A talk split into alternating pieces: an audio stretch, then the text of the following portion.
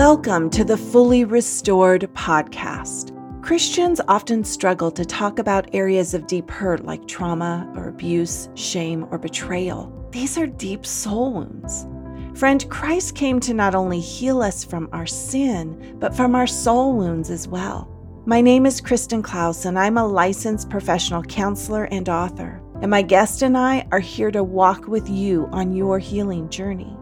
We see you and hear you. Friend, if you hang with me, apply these truths to your life, you will be on your own path to a fully restored story. Grab your coffee, tea, or favorite drink, and let's get started. Hi, friends. I am so grateful you're here with us today for the Fully Restored podcast. Before we jump into my interview with today's guest, I wanted to let you know that today's topic of discussion is a difficult one and a topic that is best listened to away from children's ears. These interviews in this series are powerful, transparent, and real, but also give so much hope for someone who's been abused. Please be mindful of your own triggers and know we are discussing these things to bring them to the light of Jesus and to help women find their own healing and hope. Thanks, friends. And now to my interview. Hi, friend. Kristen Klaus here. I have a powerful new course that is launching October 25th. This course is for women who are looking for healing from all types of abuse. Fully Restored from Abuse is a 12 week online course filled with so much information and goodness where we will dig into the root of the hurt and pain from abuse in a Christ centered way. As a licensed professional clinical counselor, trauma coach, and one who has been healed herself from abuse, your life will be transformed from this course. If you are saying to yourself, I'm ready to be healed, I know there are soul wounds in my life from past abuse. I know I wasn't just hurt physically, but emotionally, mentally, and spiritually. If you are saying, Yes, it's time, Kristen, I want to be healed, I want my life to be fully restored, then go ahead, friend, and click the link found in the show notes for this episode. Now back to our show. Hi, everyone. This is Kristen Klaus, and you're listening to the Fully Restored podcast. Today, I'm joined by my guest, Sarah Kennerly, and Sarah has a story that many of us can relate to. Although, if we're going to be honest, in the church, we often struggle on how to discuss this topic of mental health needs. Sarah's story is going to inspire you, encourage you, and give you hope for yourself or your loved ones who have had mental health needs in the past or currently. So, welcome to the Fully Restored podcast, Sarah. Thank you, Kristen. It is I'm glad a, to be here. It's a joy to have you here. Before we jump into all seriousness, I always like to ask some fun facts. You had mentioned that you love being a mom. Yes, I do. Okay. And they just light up your world. Oh, my kids they're just a gift that I never thought would be possible. And the joy that radiates from them and fills me is just something that I can't even describe. I can say that as a grandma now that, that I love being a grandma. And you love creating in the kitchen and you never really follow recipes, but you love creating. I love creating healthy snacks or not healthy snacks, yummy snacks too. and there's lots of fails, but it's just it's lots of fun. I love doing that. I just hate doing the dishes. So yeah. my husband gets mad when I have like a kitchen full of dishes again, and I'm like, eh, "You're on it." Do you ever share your recipes, or I guess you don't really follow recipes, but as you're creating, do you ever share those? Uh, not very often. I should maybe. I thought about it, but then I was like, well, I probably have to get more exact and figure out what I'm doing rather than just pouring and and that takes the fun out of it. Yeah. Yeah. Yeah, I see yeah. that.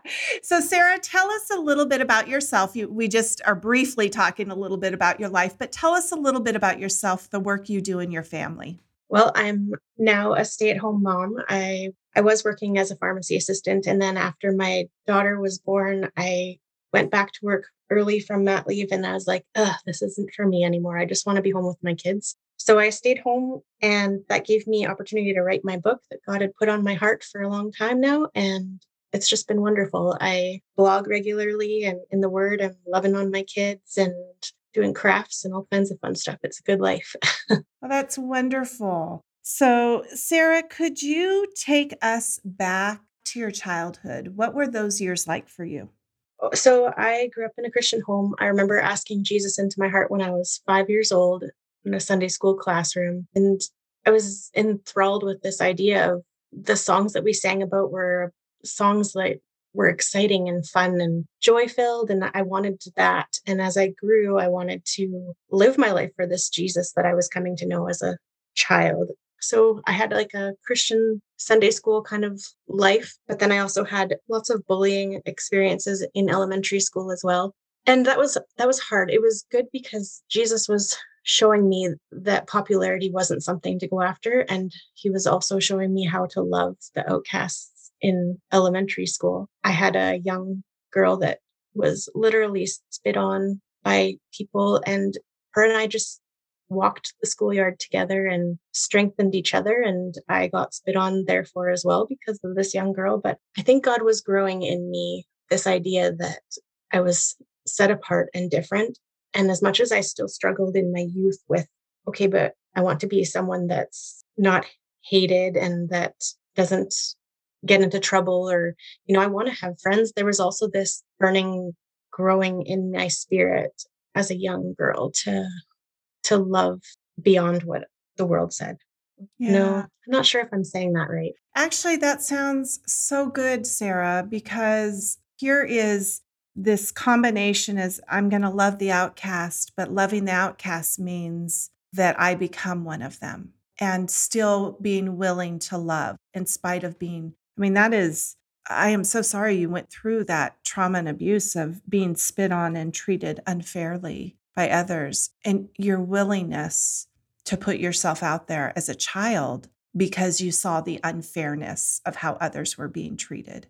Mm-hmm. It was like a holy, beautiful thing that still had like human struggle to it, you know? Yeah. And there, all through like junior high, I still, I was a timid person because I, I felt the humanness in my heart felt that distinction that I didn't measure up to those popular people. And whether or not I even wanted to anymore, there was still like this timidity that was growing in my spirit, like that I wrestled with my identity in and despite my my strong Christian faith, you know? We're all still human. Absolutely. And oh, I, I've talked with a lot of different people and in the interviews and things that we've done here on the Fully Restored podcast.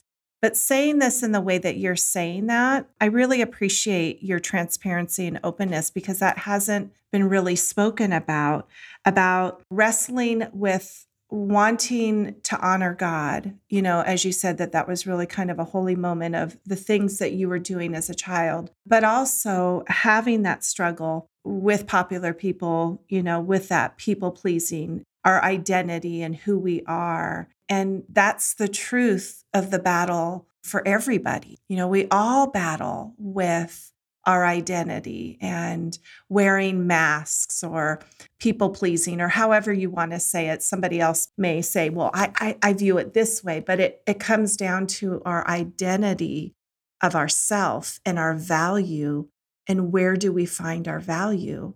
And as a child and a teen, just in life in general, that is a struggle. Mm-hmm. And then add on to that the bullying and the other issues. Mm-hmm. So, how did striving influence your younger years? So, I grew up in a church environment that was very black and white. This is right, this is wrong.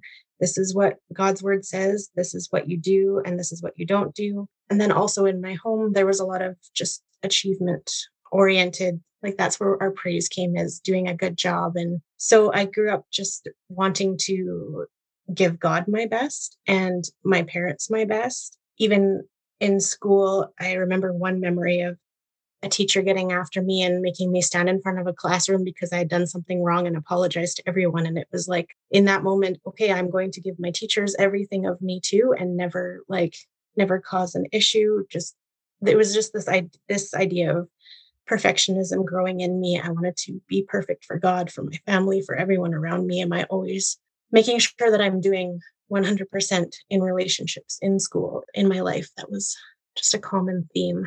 And when you talk about the teacher making you stand up in front of the class and apologize, I'm thinking about, wow, that instills shame into you which goes with the whole identity, which goes with the negative thoughts of ourself. And there's some really great teachers out there, and there's some teachers that are not as great.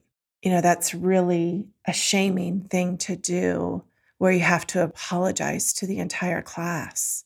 Is that something that's that you struggled with after that for years? Uh, definitely any type of chastisement or yeah. any, any anyone telling me that I did something wrong. It was like a it was like a deep wound because I I worked so hard to do everything right. So yeah, yeah. Yeah. And I think of also, you know, depending on your personality type, you know, for somebody who is a rule follower, uh, when something like that happens, well, then you establish, you follow the rule, but then you establish like 20 more rules just to stay within that, you know, and thinking about that black and white setting and in the church and at home and how that really affects our core belief about ourself and the world around us.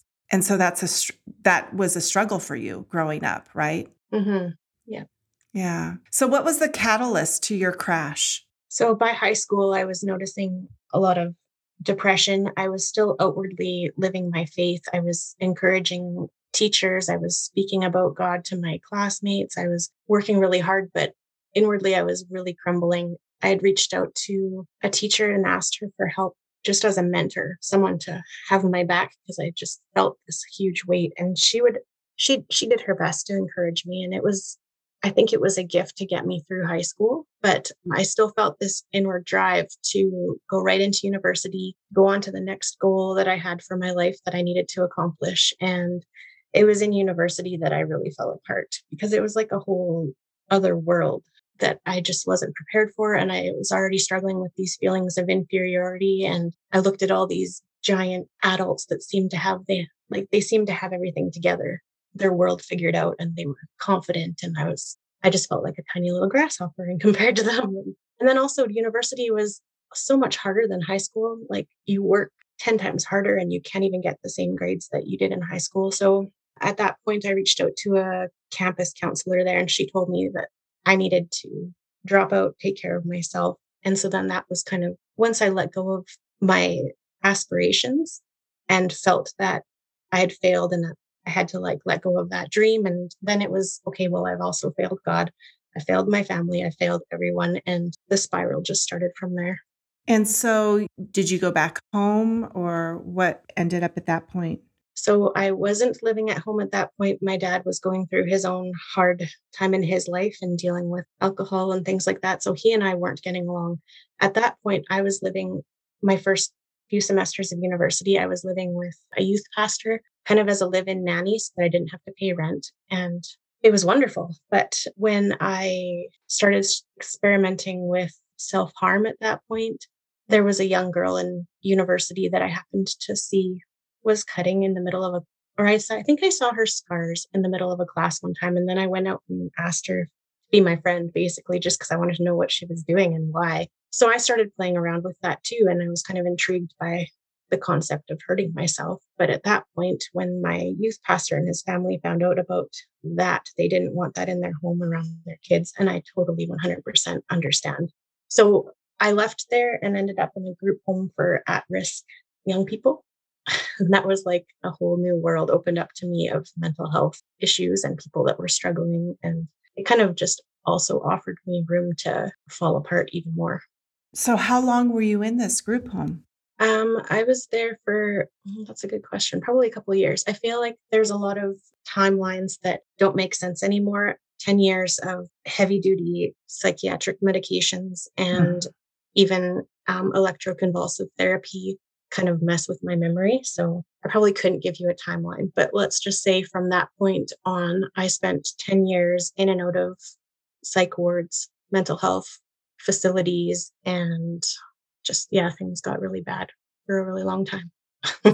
and so living in that group home and so and your dad had his own struggles and so was there a, a big disconnect from your family through that time yeah yeah there, there really was yeah and you know, I just want to pause here for a moment. I'm just thinking of listeners. Again, this is a difficult topic to discuss about depression, about anxiety, about self harm, self loathing. And I just want to encourage you right now as we're listening to this that, friend, there is hope. And Sarah, I, I want you to share with us like you shared with us about the difficulty and you're just kind of touching on it. You're you know you're not really diving deep into it but you're sharing with us the difficulty that you've experienced with mental health issues. Could you tell us about your fully restored story? How did god show up again in your story? So this is a pretty amazing thing. I, I think a lot of us feel like god can often be more abstract he's there, but he's not really there, you know? But when we see him showing up in our story, it's a game changer. And so for me, let's say 10 years into awful expressions of self harm and being over medicated, I was in my 20s, but I was like a droopy, drooling, kind of incoherent mess of a human being. I happened to be visiting my roommate at the time, and she is a young girl who struggled with treatment resistant schizophrenia. So at this point in our story, she happened to be an inpatient in the psych ward, and I was going to visit her that day. And we heard a knock on her hospital door room, and four people were there who are now my friends. They had felt God calling them to go and pray for people in the psych ward. So they were being faithful to that. And they asked my friend if they could pray for her. Meanwhile, I was just in the room staring at them angrily because I knew their God and I didn't want anything to do with him at that point. But when they prayed for my friend and laid their hands on her, all of her voices left. And that is something that no medication was able to do for her ever. And so she was immediately like, Yes, I want more of this. And the love that radiated from these people, she was just drawn to. So they came back a few times and sometimes I was there, sometimes I wasn't there visiting. But when she was discharged, they asked her if she wanted to come to a Bible study at, at one of their homes. And she said yes. And I said, I do not want to go, but she needed help getting there on the bus. So I took her. And it was that night that we went. My friends had this little prayer chair thing. So at the end of the night, everyone was able to sit in the prayer chair and get prayed over. And I resisted the whole night, but I made it there eventually, mostly out of peer pressure. And I sat down in that chair. And when they laid their hands on me, I internally heard Jesus talking to me and the tears fell. And it was this moment of him saying, basically, Sarah, I, I know you, I still love you. And all the things that you've gone through, as awful as they were, I'm I'm here waiting to restore your story, redeem your life, give you back your dreams that you didn't think were possible. And I was like a mess. And it wasn't anything audible. Like I couldn't quote you. This is just like the thing that I remember, the general thing that I remember in that moment. But the tears were falling and it was just like a another one of those kind of holy moments, I guess. It was the beginning as well. From that moment forward, I had to still learn how to walk out this new thing that God was doing in my heart. I still had years of self harm that I had to let go of and things like that but it was it was the beginning. And I just want to pause for a second because first of all, this ministry going into psychiatric hospitals. Wow. Uh, wow. That is that is really powerful. And I need to preface that you actually don't live in the United States. You live in Canada, right? Right. And I would also say that that's probably not something that they allow anymore either. Like I really mm-hmm. feel like it was a yeah. divine appointment because yeah. nowadays there's so many rules that they probably wouldn't have been allowed in there either here. Yeah, because how many years ago was that? Probably six or seven. Six or seven years ago. Yeah. But what a ministry. Okay, yes, we we understand restrictions and laws and rules and things about that, about whether they can go into a hospital and do a ministry like that. But I am praying right now that that actually opens the eyes and the ears of some people listening, that God would plant a seed in their heart to do ministry outreaches to those who have mental health needs. Mm-hmm. There's a training that I used to be a facilitator for.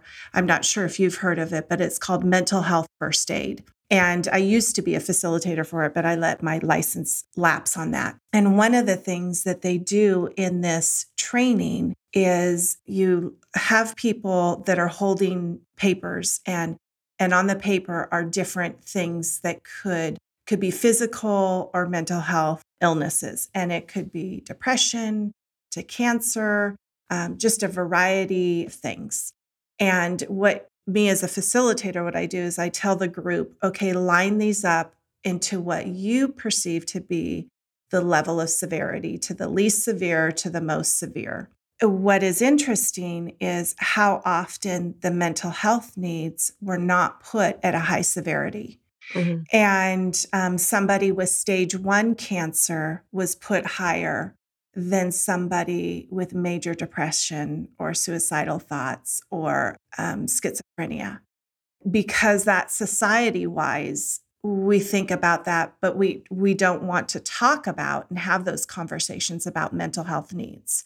And so here we minister and reach out to those with cancer, which rightly so, we should. We support one another. We provide meals for them. But somebody who is struggling with depression or somebody that's um, struggling with anxiety or more severe mental health illness, such as schizophrenia or schizoaffective, um, some types of bipolar can be more severe than other types of bipolar, depending on the, the traits that you have with that diagnosis.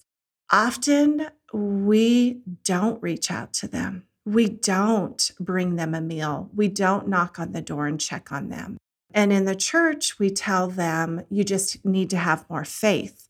You just need to believe more. You just need to pray more. You just need to stand on God's word more, which those are all really good things to do. However, that's not the only answer, right? Yeah, there's definitely uh, things going on chemical wise in the yeah. brain things like that. But I 100% agree that there's still this fear factor of really engaging with people yeah. that aren't clear in their head. Stigma. There's a stigma. Yeah. And so I am just in awe of this group that went in and not just went in, but they, it sounds like they were very purposeful to have relationship with you all, to bring you to a Bible study and to be a support because that relationship and support is so important because you know as you're sharing your story you know you're talking about going into a group home and and some of the support systems weren't there for you. And here is a group that opens their arms to you with love and welcomes you in. What a beautiful story of redemption. Mm-hmm. and those people in particular were the ones that literally like held my hand and walked me through the years of letting go of self-harm because that was not an immediate thing. That that took a lot of it took a long time i think and patience and it makes me think of you know biblical qualities like patient endurance because it's a struggle even when you know the lord to let go of those those parts of yourself that are still so wrapped up in in things that aren't of god you know? Like i remember because of the habit of self-harm I would get these like overwhelming sensations in my body that I was feeling I was feeling unwell, just anxious or whatever and I wanted to hurt myself again. And then there was the sensations that followed and it was still a process to say in that moment, okay, self-harm is no longer an option and what am I going to do instead? And those people from that Bible study were core people that like took me out of that season and helped me into like the place of being whole again and denying the self harm and walking in fullness and health and strength. And were these just lay people or were some of them counselors or was there a reason that they felt drawn to this? They were just lay people. They were um, lay people. The one person in particular, he had gone through his own mental health issues and he just felt like God was calling him to help others too because uh, like isn't that what the yeah. Bible says the God of all comfort comforts us so that we can comfort others in the midst yeah. of our own afflictions, right? So, yeah. What a beautiful story. What a beautiful, I am just, I'm tearing up here. People, you know, friends, you can't see me right now, but I'm tearing up because as a counselor, I know how important it is to have a support system to have people that are there walking you, with you through the difficult stuff, through the dark seasons and and to give you hope and and not to feel so isolated. And and then yes like you're talking about to change those patterns because we create um, i i ex- always explain it like a bike pathway a dirt bike pathway. And if you take a um, that pathway you know day after day over time you're going to create grooves in that bike pathway because um, it's a dirt one and that's how our brain is. And so we automatically react how we've always reacted because of those grooves. And that it takes work to put your bike on the, the other parts of the pathway to create new grooves. And that over time, eventually we create new grooves and we don't go back to the old way of doing things. But it takes work to be very purposeful um, because I'm such a visual person, I feel like this helps people to visually see oh, yes, I have to work to put my bike on the other part of the pathway and not just go automatically into the grooves. And that's what it was for you was about creating new pathways in your brain so that when stuff was triggered, you didn't just go to the old. Mm-hmm. And my friend, he said it specifically you have to close that door, Sarah. And I, I will always remember that because it was like it, until those doors are no longer an option to go through, I guess a different visual, you will go through them. When yeah. you close the door, then you make space to go a different direction. And yeah. so for me, that that was key in my life, in my story. Yeah. Yeah. Another way I talk about it is that depression never comes with just depression. Depression has friends and family. So there's all these other things that come in. And so when the or self harm doesn't just come with self harm. Self harm, you know, you think of whatever you're struggling with. And so they knock on our door and we don't have to invite them in. We don't even have to open the door for them but which is what you're talking about, you know, shutting the door. But we open the door and then they come in, but they don't come in by themselves. They come in, sadness comes in with low self esteem, which comes in with self harm, which comes in with anxiety and all these other things. And then it's overwhelming and it bombards us. And to be able to shut that door and not meditate on those thoughts. And also, you know, because the truth is for some people, we need medication. And for some people, we don't. And then some medication, it sounds like they had you on some pretty intense medication that really numbed your life. So just knowing that whole balance about that, but recognizing, you know, let's get some help and what are the right tools that are going to work for you. For you, the right tool was in this group and having this friend say to you, shut the door, Sarah shut the door. You don't have to do this anymore. You don't have to do the self harm anymore. And that was really a transitional point for you. Mm-hmm.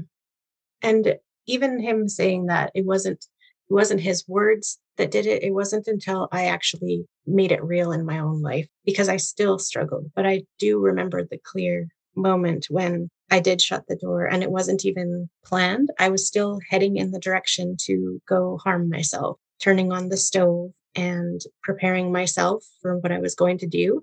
And then it was like this pause, this unintentional pause, which I believe, I really believe that this is where faith comes in as well. Because yes, there's these tools in place, but like we also have to be willing to to allow God to work in our story too. And so I stood in front of the stove, the element was turning on, and I paused and wasn't even thinking and then I shut the stove off and walked away. And then that was it. No more. No more. I went, no more did I ever go and like try and hurt myself, even when thoughts came to do it. So the door was shut. The door was shut and it never became an option again, even when I felt like a mess and out of control still. Mm-hmm. Wow.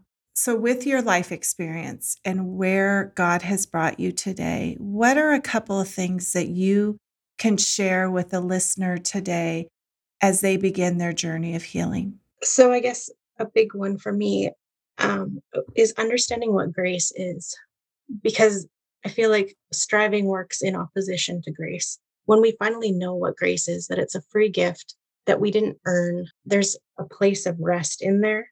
Not that we cling to our old self, Like Romans is very clear about that. Sin no longer has dominion over us, but grace grace is where we can be free, free from that striving. And so I started studying more of what grace is because that's something I never knew growing up. I knew it as just a word in church, but for some reason it wasn't real to me. And so really knowing what grace is has helped me with this battle with perfectionism. And what I've learned is that the perfectness talked about in the Bible is really a journey. It's a growth, it's a step by step as we await our final destination in Christ in eternity. And so Philippians 3:12 has been a key verse for me and it says not that I've already obtained this or am already perfect but I press on that I may lay hold of that for which Christ Jesus has also laid hold of me. So that has been a transformational verse for me. What does it mean like I'm not perfect as much as I still think I want to be, but I press on. That's powerful.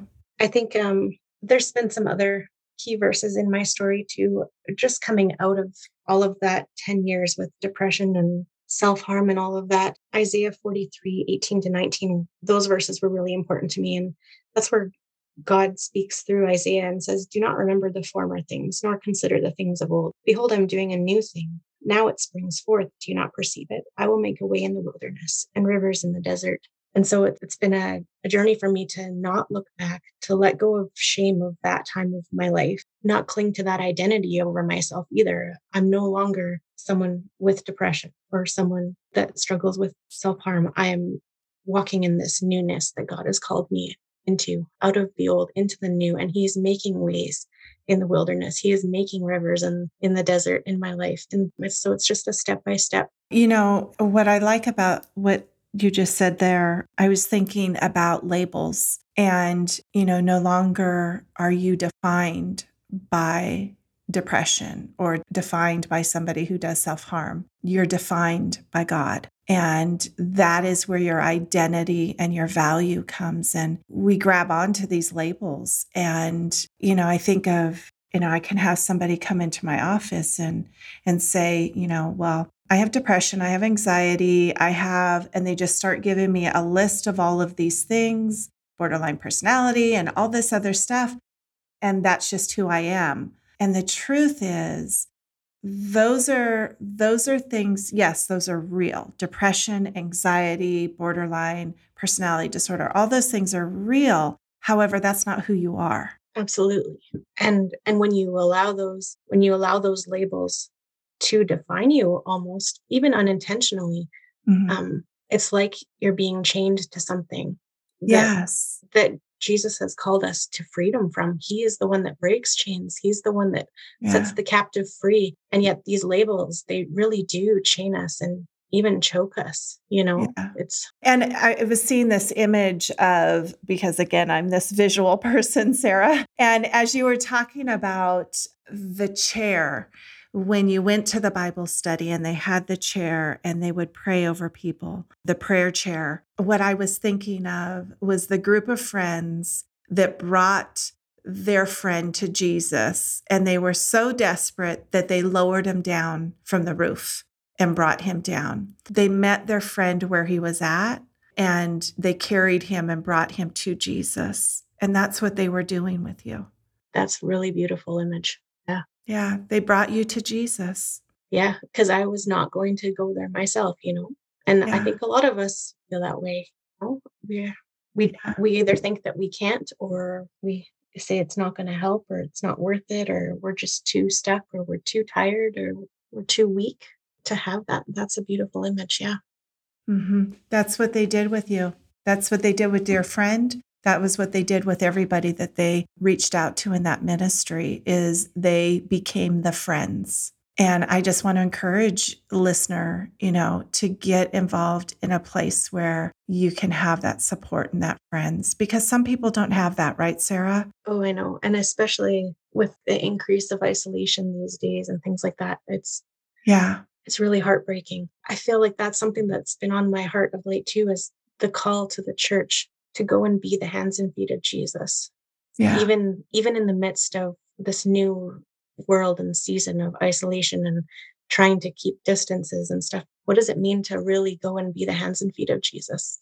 To step out of our comfort zone and to love those that are truly broken and hurting and lost right now. Because in part, our comfort zone is dictated by our fear. Absolutely. And so, because of fear, I won't step out and minister. And there are people struggling, absolutely struggling. It has been over a year and a half and they're they're struggling. Yeah. We need each other. We need the Lord first and foremost, and then we need each other. We are the body of Christ. Christ is the head, but we are the body. And what does it mean to really be the body of Christ in this hurting world? Hmm. I, I pray, Sarah, that this podcast really challenges some people to say, how can I reach out and help those that are struggling with mental health needs? How can I help them and reach out to them? Because they're in in our church, there are individuals in every church across the United States, across Canada, across this world. There are people that are struggling with depression. There are people struggling with anxiety. There are people that are like your friend that have struggled. Was it schizophrenia that you had said? Yeah. Yeah, it was schizophrenia. And are we are we going to treat them? I'm just so heartbroken right now. Are we going to treat them with love and dignity and grace and mercy? Or are we going to treat them like the leopard of old, mm-hmm. where we walk away from them, where we avoid them? And they need Jesus. Absolutely. And something that I, I keep thinking about is it may feel like there's strain and there's physical exertion and there like that we ourselves are going to be worn out and worn down. But that is one of the paradoxes of faith and the beauties of God's plan and his design is that it's not us operating in our flesh that has any power, that is strength and like that can do anything. It's when we are walking in the spirit and the Holy Spirit, that's the same Holy Spirit that raised Jesus from the dead. Can we believe that that Holy Spirit inside of us will strengthen us to live out the call of the calls of faith that God has like put on our hearts that he has given to us as the body of Christ.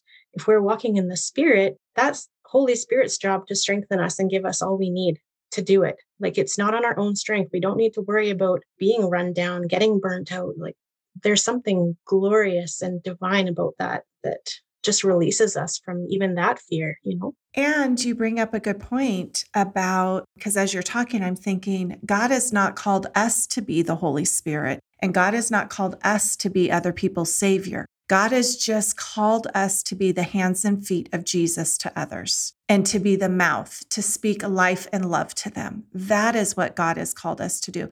So when we step into that, we need to know that it's not my job to save somebody. Even as a counselor, it's not my job to save somebody. My job is to help them get unstuck. That's what my job is. My job is to give them tools. And if it's Christian counseling, my job is to do that in a Christ centered way. And, but it is not our jobs. And it wasn't the job of your friends that helped you. It wasn't that they were going to be your savior and they were going to be your Holy Spirit. No, they took you to Jesus. Mm-hmm. And it's that holding the hand. It's that, yeah. it's that push to allow the Savior, the Holy Spirit, to yes. speak the truth and the life and the hope into a person's heart that truly transforms. Yes. Wow. Now, is there any other tips? Because I know I interrupted you. that any other tips that you wanted to share with the listeners for their journey of healing? I I think I, maybe we should just talk a little bit about emotions. Okay. Because um, I feel like emotions are oh they're heavy and they tend to just take over, you know, but something that I've been learning is that our emotions are not truth and they are not static. They ebb and flow. Emotions come and go, they change, and they're meant for a purpose. God gave us emotions, but not to define us, not to control us. He gave us emotions to free us, really, to show us our need for Him in every given moment. And ultimately, it's been good for me to realize that I still cry a whole a whole lot. I'm a crier. I get caught up in emotion quite a bit. But what am I going to stand on? The truth of God's word or the emotions I'm feeling in a, in a moment? Because I can really quickly get caught up in these feelings of weepiness and it leads to, you know, self-pity. It leads to going inward when God's called me into so much more. And so that's something that I I would challenge anyone with struggling with emotions and even anxiety. It's okay, we can recognize the emotion, but then also what is the truth? And can we like step beyond the emotion and cling to the truth? Because that is truly what it means to live out the faith ultimately, right? It's yeah. yes, in that moment we feel something, but faith is confident assurance of what we don't see and yeah. Eh evidence of things unseen. That's Hebrews 11 1. And you're talking about the truth. And I always tell people that I work with tell yourself the truth. And our thoughts and our emotions are not always the truth. So we need to go back and say, no, the truth is my emotions are telling me to panic right now, but that's not the truth. Or my emotions are telling me to be angry right now, but that's not the truth. Or my thoughts are saying you're unloved or unwanted, but that's not the truth. To go back and then where do we find the truth? Well, the truth is found in God's word and to connect it to that. So I'm appreciative that you have added that aspect about our emotions. Yeah, it's it's definitely and that's something that we can apply day by day too, right? Because life is full of emotion. And that's just another way that we press on. We recognize it, we choose in that moment. Are we going to hold on to truth or the emotion? And friends, God is faithful. If we hold to truth, like we are going to have testimonies of, yes, in that moment, God showed up for me because I chose to stand on his word and not my emotion. And that strengthens us to keep going because we have those moments to look back and say, wow, God, you were, you were there for me then. So therefore you'll be there for me now and I can keep going. Yeah, absolutely. And I'm thinking about there have been times in my life where my emotions controlled me. I didn't manage my emotions and learning to say, I can just so many times I would just go, Holy Spirit, I know right now, God, that my emotions are just telling me this, this, and this. I just need your help right now, Holy Spirit. God's word says that, Holy Spirit, you are here to help us and to counsel us and to be with us through difficulty and to give us peace. And I'm needing your peace right now. And help me to focus on you, God, and not focus on my circumstances that's just an example of what you and I are talking about, right? Mm-hmm. Yeah. Well, I am so appreciative of all the information that you have talked about. So, Sarah, where are you at on your journey of being fully restored today? I would say I have been satisfied by grace. Mm, and yeah. And so I am I there yet?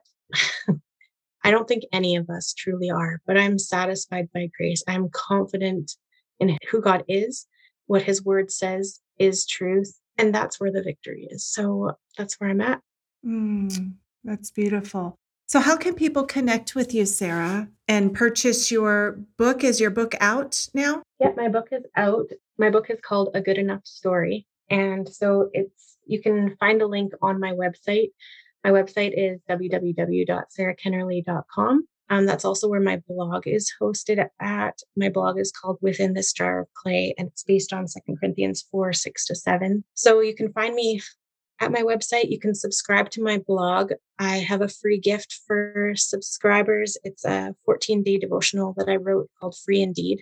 And it's just examining Jesus's words from John 8, what it means to abide in his word, be his disciple, the truth sets us free. And then if we are free, oh, we are free indeed. So that's my gift to you. And then you'll receive weekly um, faith filled encouragement and inspiration to your inbox. And then I'm also on Facebook at Sarah Kennerly slash writer is my more professional page. Okay.